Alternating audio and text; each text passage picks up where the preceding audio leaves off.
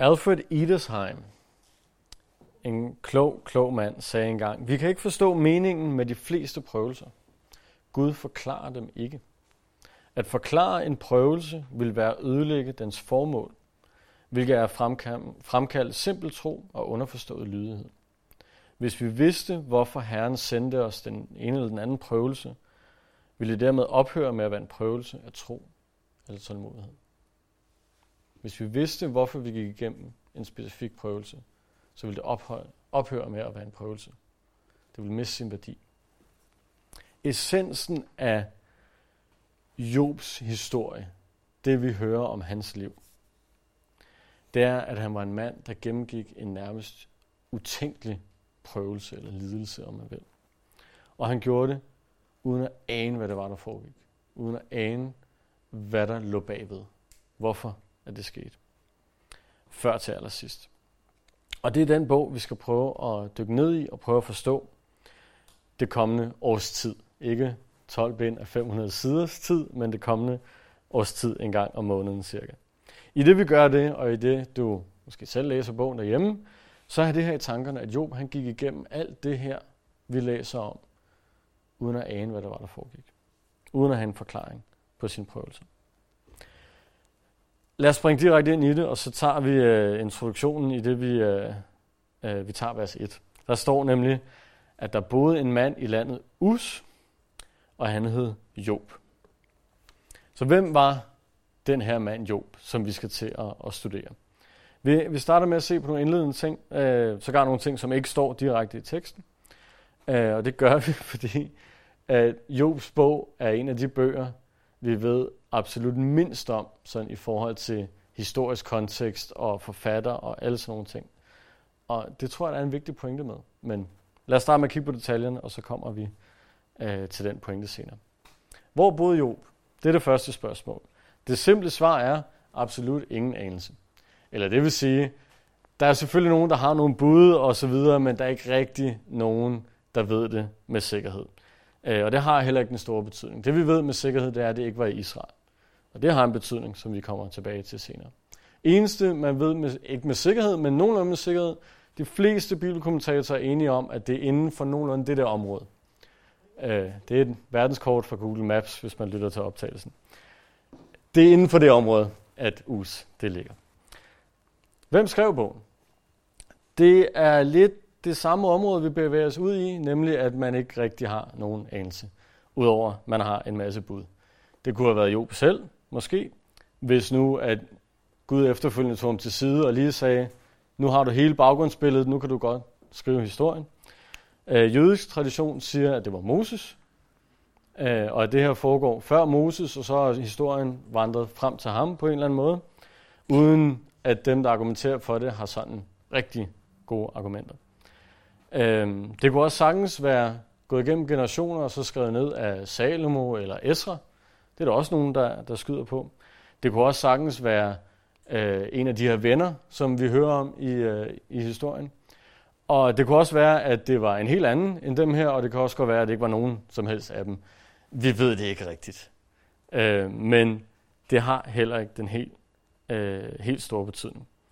Øh, fordi de pointer, der er i bogen, de ting, der foregår, de relaterer sig ikke som sådan til, hvem der har skrevet den. Der er, især i det nye testamente er der mange ting, som vi kan tolke på baggrund af, hvem personen var, der skrev det, og i hvilken kontekst den person levede. Det betyder ikke det store i den her bog. Så hvornår levede Job? Surprise, surprise. En lille anelse. Her er der faktisk nogle gode bud, synes jeg. Der er faktisk også nogle overraskende bud, øh, når man går i dybden med det. Den mest almindelige tolkning, det der ligesom er blevet tradition inden for, øh, for kristne kredse eller inden for kristendom, det er, at han levede på samme tid med Abraham, på patriarkernes tid, cirka 2000 før Kristus. Det er sådan, den er almindelig. Så når du slår op i en eller anden tilfældig bibelkommentar, øh, så det første, du ser, det er, jamen vi ved jo, at Job han levede på det her tidspunkt. Og så kommer der en masse argumenter. Det er, at bogen ikke nævner noget som helst om Moseloven eller om Israel. Så det må have været før Moses. Øh, der bliver også nævnt, at Job fungerer som præst for sin familie, selvom han ikke var fra Levis stamme eller noget andet. Så derfor må det have været igen uden for loven, uden for præsteskabet. Vi ser til sidst i bogen, at Job han blev omkring 200 år gammel, hvilket var nogenlunde almindelig levetid på Abrahams tid. Så det er også et argument. Hans rigdom, som vi skal se lige om lidt, den er optalt i dyr i stedet for guld og sølv. Hvilket vi også ser andre eksempler på, for eksempel med Abraham, at hans rigdom var optalt i, hvor mange dyr han havde af forskellige arter. Øh, Sabæerne og kaldæerne, hvis I kender historien, det gør I nok, det er dem, der kommer og angriber Job her øh, om et par kapitler. Øh, det passer ikke, det er om et par vers, men det kommer til at tage nogle måneder, før vi kommer til det vers. Øh, de var nomadefolk på Abrahams tid. Og når man læser historien her, kan det godt lyde som om, at de er nomadefolk. Senere hen slog de sig ned i byer og var ikke længere nomader. Så der er nogen, der tager det som, som argument og siger, jamen så er det nok på Abrahams tid, da de var nomader. Der er brugt nogle forskellige øh, øh, udtryk, ordsprog osv., som efter sine skulle være gamle ord, gamle øh, udtryk. Det er også et argument for Abrahams tid. Øh, og listen går videre. Det plejer ligesom at være det, folk smider der ud, og så er det ligesom det, der er vedtaget. Der er bare ikke rigtig nogen af de her argumenter, der sådan er, er hårdt slående, udslagsgivende. Fordi det kunne godt være, at han blev 200 år gammel, fordi at Gud velsignede ham, og at han levede på et andet tidspunkt. Det kan også være, at han bare levede uden for Israel, og ikke havde noget med loven og præsterne at gøre, og derfor er de ikke nævnt. Det kan også være, at han bare valgte at tælle sine dyr, i stedet for at tælle sine penge. Der, der er ikke nogen af de her, hvor det er sådan for alvor, om, så må det være 2000 før Kristus. Vi hører argumenterne. Det, det er en reel case, men det er ikke sådan hårdt slående. Så man kan ikke rigtig være dogmatisk omkring at sige, at det her foregik på Abrahams tid, selvom det er sådan, at den almindelige tolkning. Faktisk så er rigtig mange begyndt at sige det 700 før Kristus, som den mest sandsynlige periode for Jobs bog. Øh, og jeg, jeg sad og kørte igennem, og, og det er faktisk øh, primært de nulevende, som sådan går meget i dybden med, med de her øh, historiske kontekstting. Der er det alle de nulevende, der siger omkring 700 før Kristus, hvor det er alle de tidligere, der har den der typiske 2000 før Kristus. Øhm, de mest overbevisende argumenter, det er, at der er nogle, øh, der er nogle store sammenligninger til Jeremias' bog og Esajas' bog, hvor der er nogle tekster, som er nærmest helt ens. Så det tolker mange som om, at det kan være, at ikke nødvendigvis, at de har kendt hinanden, men de har måske været på nogenlunde samme tidspunkt, hvor man havde de samme teologiske tanker. Øh, der er noget sprog og noget tegnsætning, og nu er vi ude, hvor at jeg overhovedet ikke kan bunde. Men der skulle være nogle sprogmæssige ting, som skulle være almindeligt på det 7. århundrede. Øh, det er især sådan nogle ting, som at der er noget, der er blandet noget arabisk ind, og noget, noget tidligere arabisk, og noget aramæisk, og det er nogle sprog, som først blev udviklet på det her tidspunkt, og slet ikke var udviklet på Abrahams tid. Igen, det, det er noget, jeg ikke sådan har meget forstand på, men jeg, jeg lytter til argumenterne. Uh, vi kommer også til at se igennem bogen, at der er flere hentydninger til kananæisk religion og til afguder og sådan nogle ting. Hvilket vil gå fint i spænd med, at det var omkring det 700, at både Israel og Juda faldt til afgudstyrkelse. Det passer fint sammen. Øh, men som sagt, jeg, jeg kommer ud på dyb vand med de her sprogmæssige ting. Så jeg, nu smider jeg dem bare derud og siger, der er rigtig mange kloge mennesker, der er begyndt at sige, det 700. Der er sågar nogen, og der vil jeg personligt sige, det er måske mindre klogt, der er nogen, der vil sige helt frem til det 5. eller 4. århundrede. Det vil sige efter fangenskabet. Det vil sige tæt på, at Grækenland er ved at blive en stor nation. Helt derfremme. Øh, det strider dog lidt imod, at Gud han siger til Ezekiel noget om Job. Han bruger Job som et eksempel. Så Job må umiddelbart have været før Ezekiel, ellers giver det ikke meget mening. Og Ezekiel var, var omkring fangenskabet, det vil sige 600 før Kristus, 550 plus minus. Så umiddelbart vil jeg sige, på, på Bibels grundlag, det må have været i hvert fald før det. Og derfor virker øh, det 700 rimelig godt. Øh, det bedste modargument, synes jeg, det bedste argument for, for at det er Abrahams tid, det er, at der er fundet nogle litterære værker i Mesopotamien, i Ægypten, som minder om Job. Som lyder som om, at det her er måske en, øh, ikke en, en myte eller et savn, men det er en historie, der er gået vidt omkring. I kender historien. Det er en voldsom historie. Det er måske en historie, der er vandret. Og i og med, at der er andre, der har, har nedfældet noget lignende, så kunne det være, at det var den samme person, der taler om. Det er ikke til at vide. Der er også nogen, der gætter på, at det er en blanding. Der er nogen, der gætter på, jeg skal nok lade være med at gøre det alt for langhåret, det, det kunne være meget langhåret, men der er en Jobab. Jobab, jo, det hedder han, i 1. Mosebog 36. Så det vil sige før Abraham. Uh, undskyld, ikke før Abraham. Før Moses, efter Abraham. Uh, der er nogen, der mener, at det må være den samme som Job. Og han levede øh, i øh, Midian, nu skal jeg se, om jeg har det rigtigt. Det gjorde han ikke. Han levede i Edom, som er nogenlunde samme område som Midian. Og vi ved, at Moses, han var i Midian. Det var der, han blev gift og fik sig en svigerfar. Så der er nogen, der tænker, ham er Jobab, det må have været Job. Han har været der før Moses, så er historien ligesom blevet fortalt, og så har Moses hørt den, og så har han skrevet den ned. Eller også så er det gennem Moses kommet ind som en, en historie i Israel, som man har taget til sig, og så er det Salomo eller en eller anden, der har skrevet den ned langt, langt senere. Og så får man det blandet og sagt, at Job han var på Abrahams tid, men den er først skrevet, og derfor er de her sprogmæssige ting med fra det 700. Jeg, jeg ved det ikke. Jeg ved det ikke. I virkeligheden, så har man ingen anelse, tror jeg. altså, altså, det er jo gæt. Der er ingen af de her argumenter, man ikke kan prikke til. Der er ingen af de her argumenter, som er hårdt slående og afgørende. Og jeg håber ikke, du er ved at falde i søvn. Fordi det, der er vigtigst her, det er, at, at det her ikke er afgørende på nogen som helst måde. Jeg skal nok komme til den vigtige point. Det er ikke afgørende fortolkningen af bogen. Det ændrer ikke, hvad historien betyder. Det ændrer ikke, hvad vi kan lære fra den. Der er enkelte steder, der er enkelte steder, hvor man kan sige, okay, jamen, hvis den var skrevet på Abrahams tid, så kan det ændre noget i tolkningen i forhold til, hvis det var på 700 før Kristus. Enkelte steder, men ikke, ikke noget overordnet. Men grunden til, at jeg synes, det er vigtigt, grunden til, at jeg synes, det er vigtigt, er, at det har betydning for vores trosforsvar. Fordi hvis vi holder fast i, at den er skrevet på Abrahams tid, og Job er fra Abrahams tid, og der så kommer en eller anden bibelkritiker og siger, nej, nej, fordi sproget og bla bla bla, 700, din bibel tager fejl, din Gud findes ikke. Så står vi der, og ja, det kan jeg ikke argumentere mod, og jeg har jo lige sagt, at Bibelen siger, at Job er 2000 før Kristus. Passer min Bibel så ikke? Bibelen siger ikke, hvornår det foregår. Bibelen siger ikke, hvornår den er skrevet. Hvis du tager en bog som Daniels bog, så påstår Bibelen, at det er Daniel, der siger og skriver ordene, og Daniel beskriver sin historie som værende i et specifikt århundrede. Så der er det vigtigt at holde fast i, den er skrevet på det tidspunkt, og vi har vores argumenter for, hvorfor vi tror det. Det er bare ikke så vigtigt med Job. Så min, min pointe med det her er, lad være med at hænge fast i, om det er 2000 år før Kristus eller 700 år før Kristus.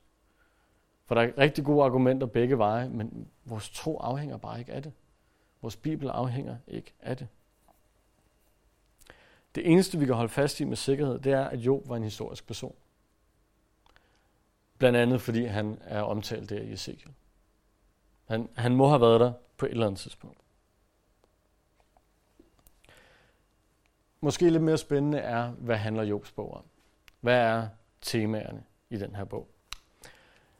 Ingen anelse. Nej, det passer selvfølgelig ikke. Jobs bog er den første bog i det, man kalder de poetiske skrifter. I kender selvfølgelig alle sammen de her bøger. Jobs bog, salmernes bog, ordsprogens bog, prædikernes bog, prædikernes bog og højsangen. Det er de poetiske bøger. Og det betyder, at vi her i, Jobs bog bliver introduceret til hebraisk poesi, som er en meget, meget interessant størrelse. Øh, kort beskrevet, så rimer de ikke på, øh, på versefødder, som vi gør. De rimer ikke på ord. De rimer på idéer og på tanker. Det vil sige, at ofte i hebraisk poesi, så vil der komme et udsagn, og så vil der komme et udsagn bagefter med nogle helt andre ord, men som betyder det samme, som har den samme idé. Og det er et rim på hebraisk, så at sige. Og det gør det meget nemmere at oversætte. Fordi I ved selv, hvor svært det kan være, og hvis man synger en sang på engelsk, og så tænker jeg, hvordan vil det lyde på dansk? Det vil lyde elendigt, for der er ikke noget, der rimer, vel? Men hvis det er bare tankerne, der skal rime og være de samme, så er det nemt at oversætte. Så det gør øh, heldigvis for os, at mange af de her ting, øh, dem kan vi stadig opfange i poesien, selvom det er oversat fra et gammelt, gammelt sprog. Ikke? Selvom man ikke skulle tro det, så handler Jobs bog ikke først og fremmest om Job eller om lidelser. Jobs bog handler om Gud. Den handler om, hvem Gud er. Den handler om, hvordan han handler. Den handler om, hvilke ting han kan finde på at sætte på vores tallerken her i livet. Det handler om, at han måske ikke altid er den, vi lige forventer. Han kan gøre nogle overraskende ting. Og det handler måske primært om, at Gud han er værdig til at blive tilbedt. Lige meget hvad. Han er værdig til at blive tilbedt for den han er. Og ikke for det han giver os, eller gør for os, eller er for os. Han er værdig til at blive tilbedt, bare fordi han er Gud.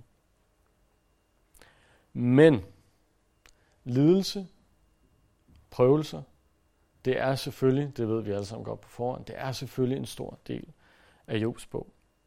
Og det er det, fordi at det er det værktøj, Gud han bruger til at kommunikere med. I det her tilfælde. C.S. Lewis, han skrev, han skrev en bog, som hedder The Problem of Pain, hvor han prøver at, at gå i dybden med, jamen, hvorfor findes der smerte i den her verden. Øh, og han skriver, at smerte insisterer på at blive tilset. Gud visker til os i vores nydelser, taler til os i vores samvittigheder, men råber til os i vores smerter. Det er hans megafon til at ruske op i en døv verden. De lidelser og de prøvelser, vi gennemgår, det er ikke det primære. Men lidelserne og prøvelserne er Guds måde at sende et budskab på. Og det er det budskab, der er det primære. Det er det, vi kan lære igennem lidelserne og prøvelserne, der er det primære. Dernæst, så handler bogen selvfølgelig også om Job. Og den handler om hans tro. Den handler om, at Job, en historisk person, en mand af kød og blod ligesom os, bliver udfordret på sin tro, bliver prøvet og sat igennem nogle ting. Og som sagt tidligere, han, han gør alt det her, uden umiddelbart at have en forklaring på det. Øh, og det kommer vi selvfølgelig til at, at se nærmere på, og vi kommer til at se nogle forskellige grunde til, at der kan være lidelse i vores liv. Og igennem alle de her ting, så er der ikke nogen tvivl om, at det her handler om Jesus. Det handler om vores frelser, Jesus Kristus. Og det gør det især på den måde, at Job han er et billede på Jesus i og med, på mange forskellige måder, men især i og med, at han er en retfærdig mand, som lider. Han er en retfærdig mand, som oplever, hvad der kunne se ud som en straf for en synd, han ikke har begået. Det kan ikke tale meget mere tydeligt om Jesus end det. I og med, at det handler om Jesus, så handler det selvfølgelig også om os troende, fordi at vi er i Jesus. Og i det vi er i Jesus, og i det Job handler om Jesus, så kan vi ikke lade være med at kigge på Job og så se nogle sammenligninger til os som troende. Det kommer til at springe tydeligt ud af teksten. Måske sågar mere, end hvad du tænker, når du selv har læst den. Det har i hvert fald sprunget mere tydeligt ud til mig, end jeg nogensinde har tænkt før, i og med, at jeg er gået lidt mere i dybden i det. En hver disciple. Det ved vi fra Jesus' egen ord. En hver disciple er kaldet til at tage sit kors op. En hver disciple må gøre sig klar til at gennemgå nogle ting, som ikke nødvendigvis er færre, som ikke nødvendigvis har en forklaring, som ikke nødvendigvis er noget, vi bare kan sætte ind i de der bokse, vi kender, og så vide præcis, hvad der er, der foregår. Vi kommer til, ligesom Job, at opleve ting, som vi først får en forklaring på langt ned ad vejen. Og de her temaer, de er gyldige for alle mennesker, i alle situationer, på alle tider. Og derfor er det ikke nødvendigvis så vigtigt, hvilken kontekst bogen er skrevet i. Og jeg tror også, det er det der hele pointen med, at der ikke er givet mere historisk kontekst. Jeg tror, forfatteren ønsker at fremhæve de her pointer. Og sige, det er universelt. Det gælder for os alle sammen.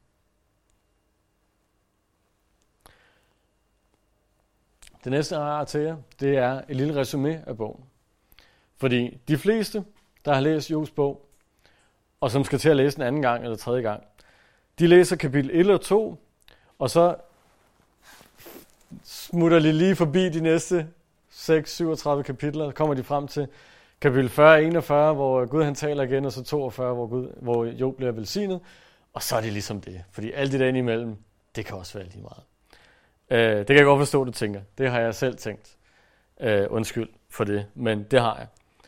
Øh, men det her er et lille, det er selvfølgelig lavet i Excel, det er en lille oversigt over, hvad det er, der foregår. Og jeg håber, at det her, bare, bare det, at jeg lavede den her, gav det mig et lille indblik i, øh, hvad der er, der foregår. Og jeg skal prøve at gennemgå det for jer. Som I ved, så er de første to kapitler, det er fortælling. Det er der, vi hører om, hvad Gud eller Satan gør i Jobs liv. Og det, det handler om, det, det sætter hele tonen for bogen. Jeg har lånt det her fra øh, en øh, bibelkommentator, der hedder Christopher Ash. Øh, og han, han siger, at det her det handler om, at Gud synes, det er vigtigt for sin egen ære og opholdelse. At det bliver offentligt kendt for hele verden, for hele universet, både det vi kan se, det vi ikke kan se, dem vi kan se, dem vi ikke kan se. Det bliver offentligt kendt, om Job er en sand tilbeder af Gud eller ej. Det er det, Satan kommer med i sin anklage.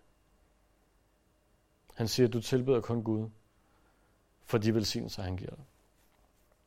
Så Gud, han synes, det er vigtigt, at vi finder ned til kernen i, om Job er en sand tilbeder eller ej. Så vi fjerner alle de eksterne ting.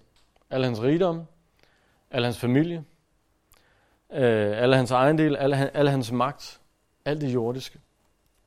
Alle de forhold, han har investeret i. Og udover det, så tildeler vi lige lidt smerte. Og så gnider vi lige lidt salt i det sår, der nu er kommet. Og så lader vi ham, Job, så lader vi ham opleve, hvad det vil sige at miste. Ikke bare kæledyret, ikke bare noget andet, men at miste. Og så ser vi, når den sande Job træder frem fra asken, hvad han er for en mand. Om han er en sand tilbeder eller ej. Det er den tone, der bliver lagt helt fra starten af.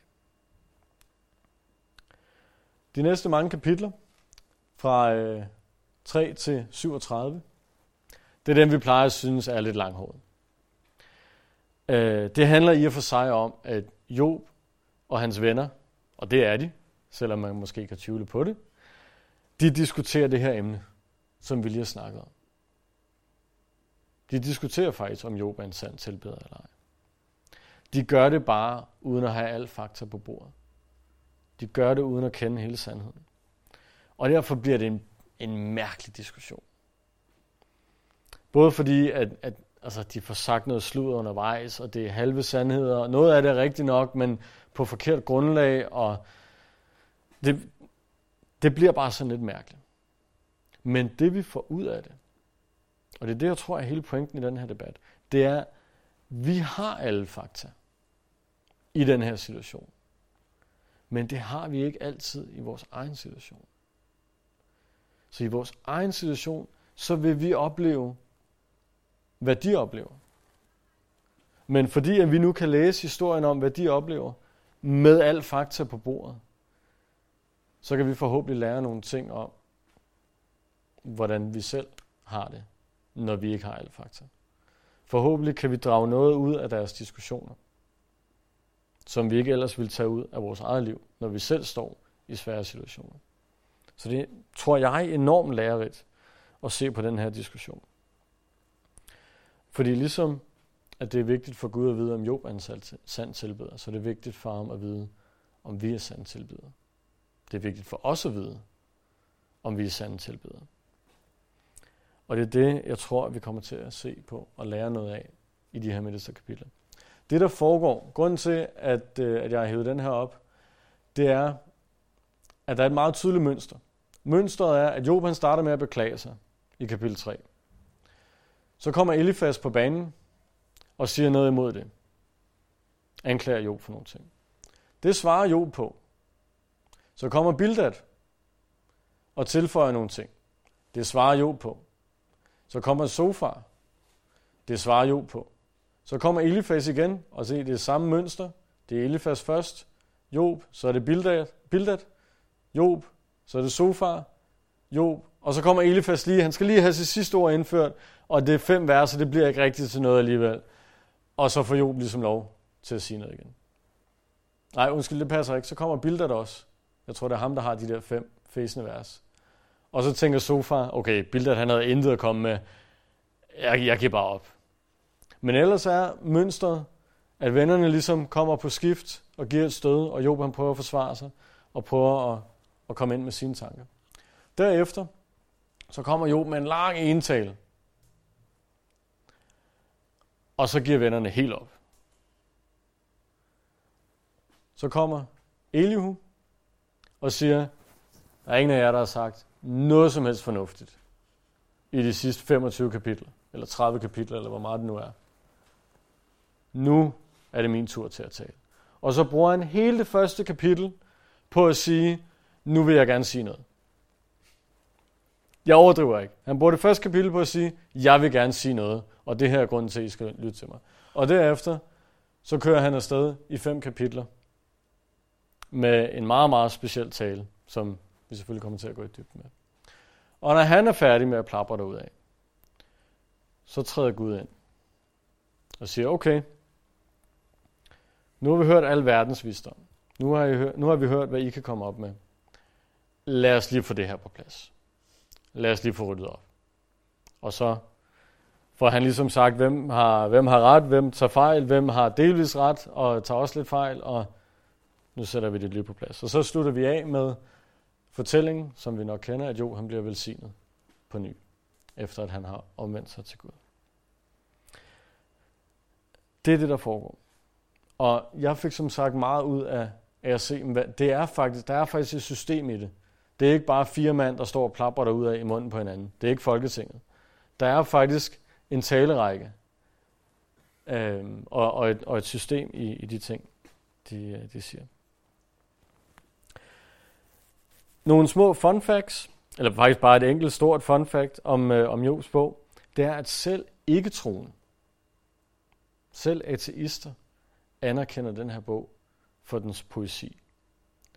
Og vi er igen ude i det der med, at, at dens poesi er ofte noget, øh, vi, vi, vi overser, fordi at vi rammer kapitel 5 og tænker, åh, kunne I ikke bare cut de næste 30 kapitler?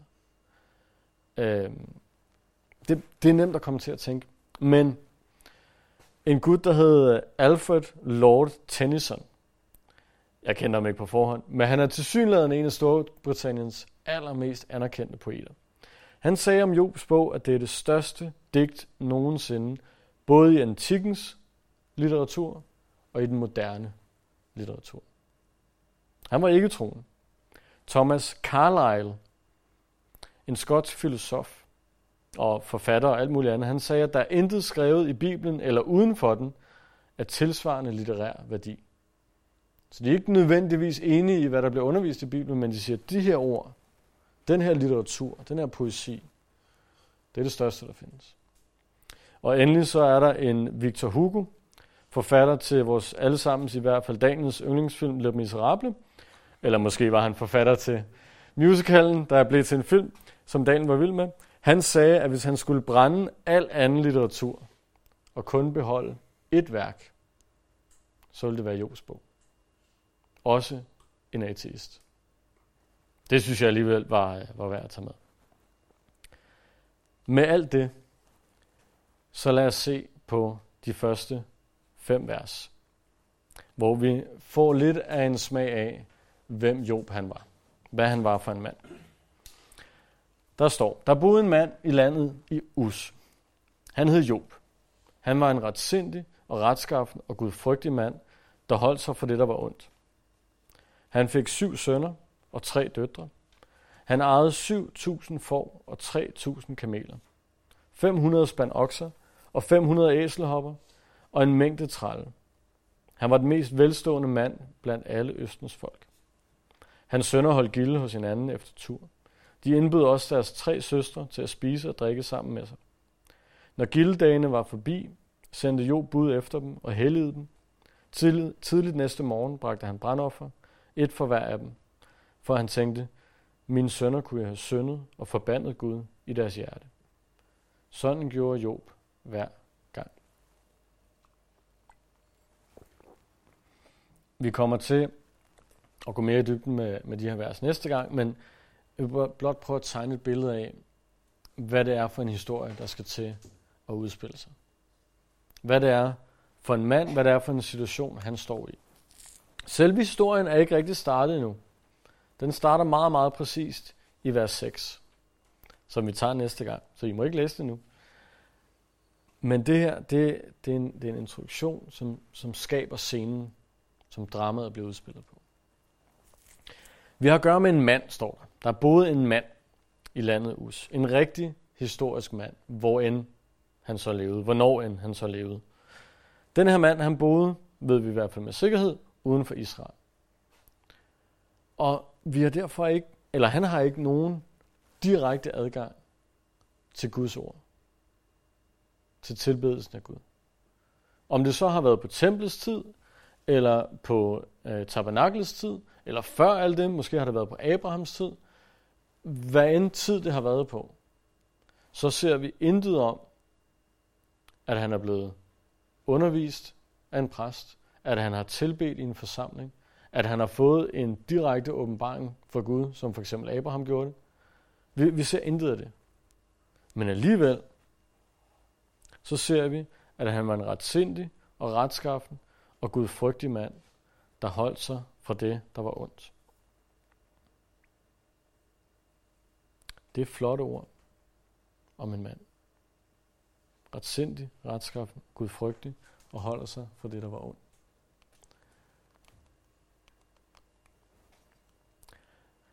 Læg mærke til, og det er det, der sætter scenen for det, satan han kommer og siger senere. Læg mærke til, at han besidder de her egenskaber først og fremmest. Vi hører først om, at han er en troende mand. Vi hører først om, at han er en retfærdig mand. Vi hører først om, hvem han er, og at han tydeligvis har et forhold til Gud, som bliver bekræftet nede i vers 5, hvor at vi ser, at han siger ordene, mine sønner kunne jo have syndet og forbandet Gud i deres hjerte. Der står Elohim på hebraisk, det vil sige, der står ikke, der står ikke Jabe, men der står det ord, som israelitterne brugt om deres Gud. Og det er så oversat med stort G. Det er ikke bare en eller anden tilfældig Gud. Det er Gud. Senere er ordet Jabe brugt. Senere ser vi tydeligt, at det er Jave, han tilbeder. Det er ikke bare en eller anden kananæisk Gud. Så det første, der står om ham, det er, at han tilbeder Gud. Og han følger hans veje. Hvad end han så har vidst om de veje. Derefter står der, hvor velsignet han er. Derefter står der, at han har familie, at han har ejendel, at han har magt, at han er den mest velstående mand i Østen. Og det er vigtigt, fordi når Satan kommer og angriber, når Satan stiller sig foran Guds trone og anklager Job, så siger han, han tilbeder dig kun, fordi du velsigner ham. Men jeg tror, forfatteren han har sat det i den her orden for meget tydeligt at vise, nej, han tilbeder først, og derefter er han blevet velsignet. Det ligger ligesom bunden for, hvem det er, han er. Og derefter ser vi så nede i vers 4 og 5, at han er ikke bare ordets hører, han er også ordets gør. Fordi han fungerer også som præst for sin familie. Og man kan også tydeligt se på hans ord, at han, han har en samvittighed, som ønsker at ære Gud. Og han, han har sågar så meget samvittighed, at han frygter, at hans sønner måske skulle have lavet en lille bitte synd, så jeg må hellere komme med et kæmpe, kæmpe offer, fordi hvis nu de har lavet noget, så vil jeg gerne være helt sikker, fordi alt skal være rigtigt over for vores Gud. Så han er også en mand med en tro, der fungerer, en tro, der virker, en tro, der arbejder. Og det bliver den note, vi slutter på. At Job er en mand, som tilbeder Gud. Ikke for, hvad han bliver velsignet med, men han tilbeder Gud for den Gud er. For, den, øh, for det Gud han er. For hvem han er. Han er en mand, der er så opslugt af Gud, at han er villig til, næsten bogstaveligt talt, at gå igennem ild og vand for ham. For at holde fast i sin tro. Måske sågar noget, der er værre end ild og vand, vil jeg våge på at stå. Job er en mand, som er så overbevist om Guds godhed, at lige meget hvad der bliver smidt i hovedet på ham, af ting, som ikke er gode, så holder han fast i sin tro. Og, og selv hvor han kommer ud på det punkt, hvor de fleste nok vil begynde at sige, er det nu også rigtigt, at Gud han er god? Selv der vender Joben om og siger, jeg ved Gud er god, men der er sket noget mod mig, der ikke er godt. Der må være et eller andet andet, der er gået galt, som ikke er Gud. Der må være et eller andet andet i vejen. Han ved ikke, hvad det er. Og han kommer til at bruge, vi så det før, 30-35 kapitler på at undersøge, hvad det er, der er gået galt, uden at kende alle fakta. Men han ved, at Gud han er god. Han ved, at Gud han er kærlig. Og det holder han fast i. Det er den mand, der bliver udfordret mere end hvad nogen anden mand er blevet udfordret. Måske på nær Herren Jesus. Det er en mand, som gennemgår noget, som, som kun Jesus har oplevet være. Men det er en mand med en stor Gud. Det er en mand, som ved, hvad det er, han kan holde fast i. Hvilken klippe det er, han står på. Gennem alt det her. Så lad os slutte af på det. Lad os, hvis du skal tage noget med hjem, det er ikke så vigtigt, om den er skrevet i det 700 eller det 20. århundrede før Kristus. Hvis du skal tage noget med hjem, så tag det her med hjem. Den Gud, som Job han tilbeder, han er værdig til at blive tilbedt. Og det er den samme Gud, vi har at stå på. Det er den samme Gud, vi har at holde fast i. Og vi kommer til at se Jobs øh, søgen efter svar, søgen efter Gud igennem alt det her. Og uden at det skal blive alt for meget lovtrælt om at sige, så du skal bare gøre ligesom jo, så skal det hele nok blive godt. Nej, lad os vente den om at sige, vi har den samme Gud, vi kan søge efter. Vi har den samme Gud, som vi kan se her i Jobs bog, nok skal komme med svaret til sidst. Så lad os tage det med hjem, at hvad end vi går igennem, hvad end prøvelser og lidelser vi har, så har vi en Gud at holde fast i. Lad os bede. Far, tak for det, at, at du er der. At vi kan holde fast i dig. Selv gennem de værste ting i livet. Og her jeg beder, at, at du må blive lige så tydelig for os, som du var for Job på det her tidspunkt. At du må blive så tydelig for os, at vi aldrig må vakle i vores tro på dig. Her må du gøre det værk i os. Vi kan ikke, vi kan ikke selv oparbejde det, men må du gøre det i os. Til din ære her. Amen.